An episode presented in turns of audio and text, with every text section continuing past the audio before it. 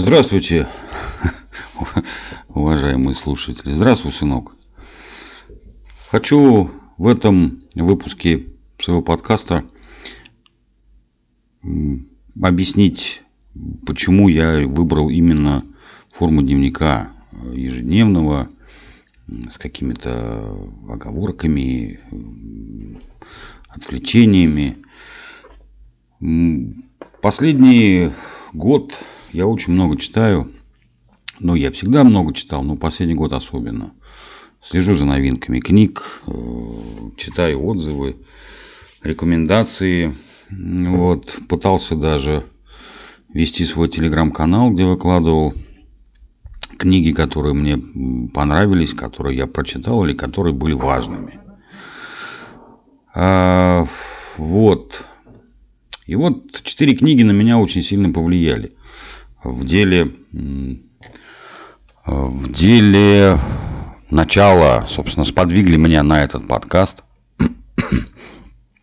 Первая книжка, а, автор Хендрик Грун – она называется «Записки Хендрика Груна из Амстердамской богадельни».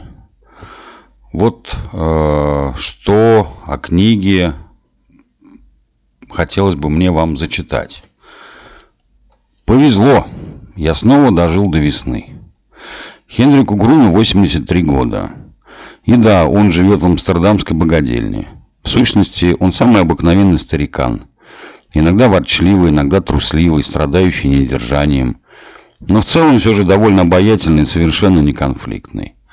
В отличие от его друга Эверта «Забияки в теле старца», книга представляет собой ежедневную хронику из жизни дома престарелых, которую Хендрик начал вести в надежде на то, что, будучи прочитана на его собственных похоронах, она вызовет небольшой скандал. Чтобы, так сказать, уйти красиво. В связи с тем, записки получились весьма откровенные – Довольно непосредственные, очень забавные, до слез грустные и необыкновенно трогательные. Даже дабы скрасить свое однообразное житье-бытие, Хендрик Эверт Эфье, женщина, которую Хендрик хотел бы встретить 50 лет назад, и еще несколько друзей организуют клуб «Снонем», старый, но не мертвый. Каждую неделю один из членов клуба должен устроить для всех остальных экскурсию-сюрприз. И это становится глотком свежего воздуха, для участников и предметом зависти для всех остальных. Кроме того, Хендрик много размышляет о здоровье, о смерти, об эвтаназии, о политике, но обо всем, что составляет его жизнь. И вот тут местами становится по-настоящему страшно. Так как если Хендрика и его сожители порой пугают действия нидерландских политиков по отношению к старикам, то... ну, не будем о грустном, последуем примеру Хендрика Груна – и станем строить планы на завтра, пока это нам по силам. И пусть это банально, но иногда улыбка действительно может спасти чей-то день. Пока ты строишь планы, ты живешь. По скриптум. Хотя убийство аквариумных рыбок я все же порицаю. Не надо было этого делать. Отзыв написала Юлия Груничева на сайте redrate.com. И вот несколько выдержек из книги. Что ж, погода стоит хорошая, еда приемлемая. И особенно и благодаря особым таблеткам сегодня не слишком ощущается тяжесть в животе. Короче говоря, жизнь мне улыбается. Из всех моих органов самый лучший по-прежнему нос. Здесь это не всегда благословение, здесь пахнет стариками. Мой доктор странный человек. Я спрашиваю его, как мои дела, а он в ответ, а что вы хотели бы услышать? Стоило мне вчера написать о смерти, как она тут же явилась с визитом на гимнастику «Красивые движения». Еще не так давно я полагал, что, надев подгузники, я достигну нижних границ самоуважения. Но оказалось, что я немного раздвинул эти границы. Надеюсь, у меня слишком много болячек, чтобы еще и выращивать опухоли. Раковые больные, геи, мусульмане – всех нужно избегать. Чем старше старики, тем они пугливее. Возвращаясь домой, я споткнулся о коврик у двери растянулся на полу во весь рост. Но мне грех жаловаться. Под воздействием белого вина я стал гибким, как садовый шланг, и ничего себе не повредил. Разве только утром обнаружил шишку на голове. Приятные перспективы важны для сохранения вкуса к жизни. В старости некоторые свойства характера утрачиваются, но глупость к их числу не относится. Я прогулялся по супермаркету в своем первом подгузнике. Все в ажуре. И вот описание второй книги. Этот роман, который имеет название «Новые записки Хендрика Груна из Амстердамской богадельни», Продолжение дневника Хендрика Груна, доброго и остроумного жителя Амстердамского дома опеки. После года траура Грун снова берется за перо, делится забавными печальными наблюдениями, мыслями о себе и окружающих, о современном мире, о жизни и смерти. Клуб жизнелюбов, старые, но не мертвые, принимает новых друзей и возобновляет сопротивление немощам, унынию и глупости. Обостряется и политическая в кавычках борьба за будущее богадельни. Очень сильно рекомендую обе эти книги, как людям моего возраста, так людям и старше, так людям и гораздо моложе, потому что в ней не идет речь о смерти.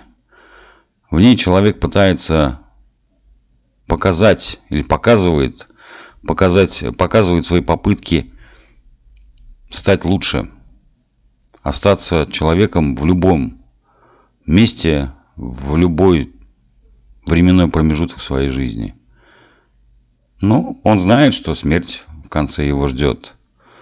И дай бог, если этот автор Генрик, Хендрик Грун еще сегодня жив и в трезвом уме и твердой памяти, потому что уж очень часто в Э, его записках упоминается странная фамилия немецкая Альцгеймер.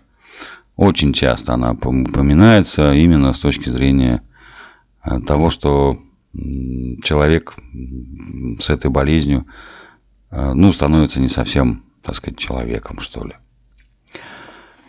Второй автор, который меня сподвиг на запуск вот этого проекта странного для меня, неожиданного в какой-то степени.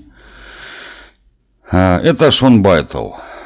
Книги, обе книги называются «Дневник книготорговца» и «Записки книготорговца». Вот о чем идет речь в первой книге. Дневник книготорговца. Итак, перед нами дневник Шона Байтла – счастливого владельца книжного магазина в Уиктауне, Шотландия, в котором в дневнике, не в магазине, он без утайки рассказывает о всяческом безумии, день за днем творящемся прямо у него на глазах. Часто с его же подачи, либо молчаливого попустительства. Когда я расставлял книги на полке, ко мне подошел покупатель с книгой в руках и спросил, сколько она стоит. Я ответил, три с половиной фунта стерлингов. Он посмотрел сначала на меня, потом на Ники, которая стояла за прилавком в своем лыжном костюме и чистила зубы, сказал «Я отдам деньги вашей жене». Ники в ужасе уронил зубную щетку. Одновременно с этим я выпустил из рук книгу, которую собирался поставить на полку. Два слова о Нике. Это сотрудница, работающая в магазине два дня в неделю. Страшная неряха, свидетельница Еговы, расставляющая книги на полках, следуя ей одной понятной логике, отравляющая теорию эволюции в раздел художественной прозы и упорно не выполняющая указания своего босса. Каждую пятницу Ники устраивает так называемый «пятничный пир», принося своего продукта, найденные ею в помойке за супермаркетом. Сам магазин, который в настоящее время является вторым по величине букинистическим магазином в Шотландии, 100 тысяч книг, расположен в живописном месте в историческом здании, в котором, в здании, не в месте, большую часть года холоднее, чем на улице. Отсюда и лыжный комбинезон, но зато и камин, и удобное кресло. Шон очень саркастично рассказывает о своих покупателях и сотрудниках, которые его совершенно не уважают и не боятся. Честно о ежедневной выручке, которая редко превышает пару сотен фунтов, забавно о своих друзьях, которые часто остаются ночевать на фестивальной кровати – установлены для гостей мероприятия прямо в магазине. Грустно о вынужденном сотрудничестве с интернет-гигантом Amazon, яростно о ненависти к цифровым читалкам и библиотекарям. О рыбалке, прогулках, независимости Шотландии, о коте-капитане и о многом-многом другом, предваряя каждый новый месяц цитатами из оруэллских воспоминаний книготорговца, придающими книге исключительную ценность, цельность и завершенность. Язык дневника, простой и непретенциозный, делает весь рассказ невероятно искренним, обаятельным и очень-очень смешным. По скриптум. Мне было крайне интересно узнать, что наибольшим спросом у покупателей пользуются книги о железных дорогах. Большой привет доктору Шелдону Ли Куперу. Это отзыв тоже Юлии Груничевой на том же сайте redrate.com. Кстати, очень советую. А, у них очень хорошие новости о книгах, вообще новости о книжном мире, о писателях рейтинги хорошие. Я очень многие книги ищу и читаю именно по их рекомендациям. Я думаю, что сайт будет работать и ну, у них все будет нормально. А, это то, что касается, собственно, первой книги. Вторая книга «Записки книготорговца». Ну, вот а, описание этой книги. Да, собственно, она подходит и для первой книги Шона Байтела. Среди высоких гор и чистейших озер, пасторальных лугов с пасущимися овцами, рыцарских замков и заповедных вересковых полей, на просторах воспетой Робертом Бернсом и Вальтером Скоттом страны, есть маленький городок с сельской биографией. В этом городке находится крупнейший в Шотландии книжный магазин, которым владеет человек с непростым характером. Он торгует в основном старыми книгами, как самыми обычными, так и редкими антикварными, и любит называть себя мизантропом, поскольку покупатели, что уж греха таить, часто ведут себя капризно и вызывающе. Луддит нашего времени Шон Байтл показательно расстреливает Kindle и давно и открыто высказывается против засилия онлайн-технологий, а в скобках всего обезличенного и штампованного. Но мизантроп... Ни один мизантроп не смог бы так тонко чувствуя психологию, юмор, природу, прекрасное, иметь столько друзей, как Шон Байтл – деятельно участвовать в культурной жизни города, Уиктаунском книжном фестивале и других важных мероприятиях. И быть в противовес всем анекдотам про скупы шотландцам щедрым и великодушным. В его ироничном, остроумном, порой нарочито прямодушном, но безусловно талантливом повествовании каждый найдет для себя что-то свое. Кто-то заинтересуется буднями книжного магазина, кто-то услышит зов посетить Шотландию – кто-то захочет прочитать ту или иную великолепную книгу вслед за думающим и чувствующим автором. И, безусловно, каждый будет рад снова встретиться со старыми героями из дневника книготорговца или познакомиться с новыми. Вот эти два человека, Хенри Грун и Шон Баттл, навели меня на мысль. Я всю жизнь хотел писать. Вот сколько себя помню, а лет с 14 я, может быть, даже раньше, с 13 я вел и веду, вел а, дневники. А, записывал какие-то мысли, какие-то идеи, даже на каких-то бумажечках, которые потом вклеивал в этот дневник, а, в ту или иную тетрадь дневниковую свою. Они все у меня с собой, так, так получилось, что я их все сохранил. Может быть, когда-нибудь, да. кто-то найдет. Вот. Я всегда хотел писать. Э, если бы я не стал юристом, я бы, наверное, все-таки стал писателем. Вот. Э, выбор профессии, образования был с некоторой, с одной позиции, с одной стороны, э, рациональным ну, юристом стать в большой, в огромной стране оказалось очень, очень интересно. К сожалению, сегодня я не занимаюсь своей юридической практикой. Это невозможно. Вот. Но э, с точки зрения эмоциональной, я работаю юристом, и пока я учился э, тоже в ВУЗе, я очень много писал. Очень много писал писем, всякого рода договоров, э, отзывов э, на законопроекты, на всяческие. Такая работа у меня когда-то была. И писал иски, писал претензии. Э, писал там курсовые работы, какие-то докладные, служебные записки. Я очень много всегда писал. Ну и, соответственно, очень много читал. Сейчас я просто читаю. Я мало пишу.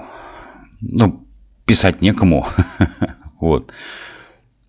И вот это абсолютно почти годичное отсутствие общения с людьми с 15 марта 2020 года, оно и привело к тому, что я увидел способ выражения своих мыслей, э, своих ощущений. Пусть это, так сказать, публицистическая какая-то форма, но я не пишу, я говорю. Это получается быстрее, Сейчас все больше и больше мессенджеры заваливаются аудио, видео, сообщениями. Это удобнее.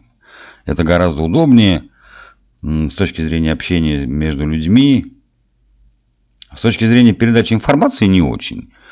Эм, потому что я больше люблю читать, чтобы воспринять то, что человек хочет передать. Но при этом я являюсь аудиалом. Я слушаю, а не смотрю. Поэтому мне интересно слушать, но при этом я начал, я нашел способ, как передать свои мысли, свои желания, какие-то, то есть информацию, которая идет из меня, мессенджи, кому угодно, вот путем вот такого подкаста. Поэтому а, идей у меня очень много по этому подкасту. Сегодня уже, конечно, пусть там будет называться первый выпуск, но э, сейчас я пока только раскачиваюсь, потому что дальше у меня в планах и сделать музыкальную подложку, и, может быть, я буду с кем-то еще общаться, может быть. Э, но жизнь не стоит на месте, информации огромное количество, и она имеет свойство накапливаться. И если ее не переживать, то это становится ну, большой проблемой в этом мире. Вот. А сейчас хочу рассказать то, что случилось вчера, 5 января. Так получилось, что у меня не получилось вчера, не нашлось времени записать подкаст, поэтому сегодня я пишу то, о чем было вчера. Вчера было два события. Первое – это мой сын, 14 лет, я уже его представлял, а, съел за обедом больше, чем его отец. Для меня это равносильно тому моменту, когда этот мальчик пошел. Пошел впервые вот, и сегодня, вчера, он впервые съел больше, чем отец. Не потому, что я ему больше положил, а просто потому, что он смог. Сегодня он повторил этот подвиг. Для него это был уже не подвиг, это уже э, достижение обычное, обыденное для него. Но я хочу, чтобы Егор знал о том, что он этот день был именно 5 января 2021 года. Второе. Мы вчера с ним посмотрели два шикарных фильма. Первый – это «Старик Хатабыч» 56 -го года. Второй фильм «На войне, как на войне» 68 -го года. Старик Хатабыч, ну, для него оказался сказкой в полном смысле этого слова. Мы смотрели цветной вариант, э, ремастированный и так далее – Э, очень понравился он ему. Он его досмотрел до конца, без пауз, без э, приостановки э, вещания. Не знаю, что там у него в душе осталось, но я был немножко даже поражен тем, что как мальчик смотрел этот фильм. То есть он вырос давно из него, но вдруг почему-то сказка для него оказалась интересная. Фильм «На войне, как на войне» про Су-100, экипаж этого, этой самоходной установки, а, для него оказался более, ну, жизненным, что ли. Потому, ну, невзирая на то, что он черно-белый, местами пленочка засвеченная.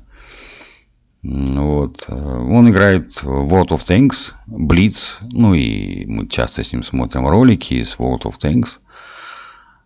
А, вот. И тут он, он столкнулся а, в этом фильме с реальностью. То есть фильм очень мало там, так сказать, придуманного, надуманного, пафосного нет вообще.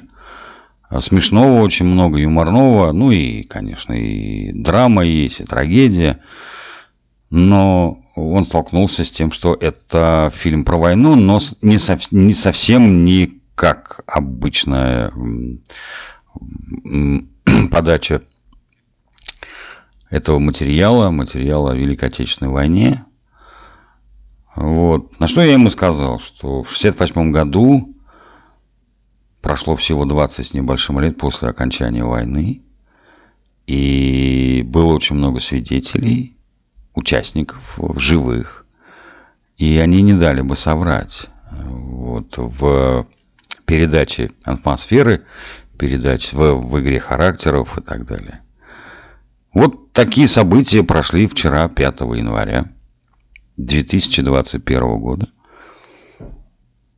На чем я на сегодняшний день, на сегодняшний момент и заканчиваю. Счастливо всем.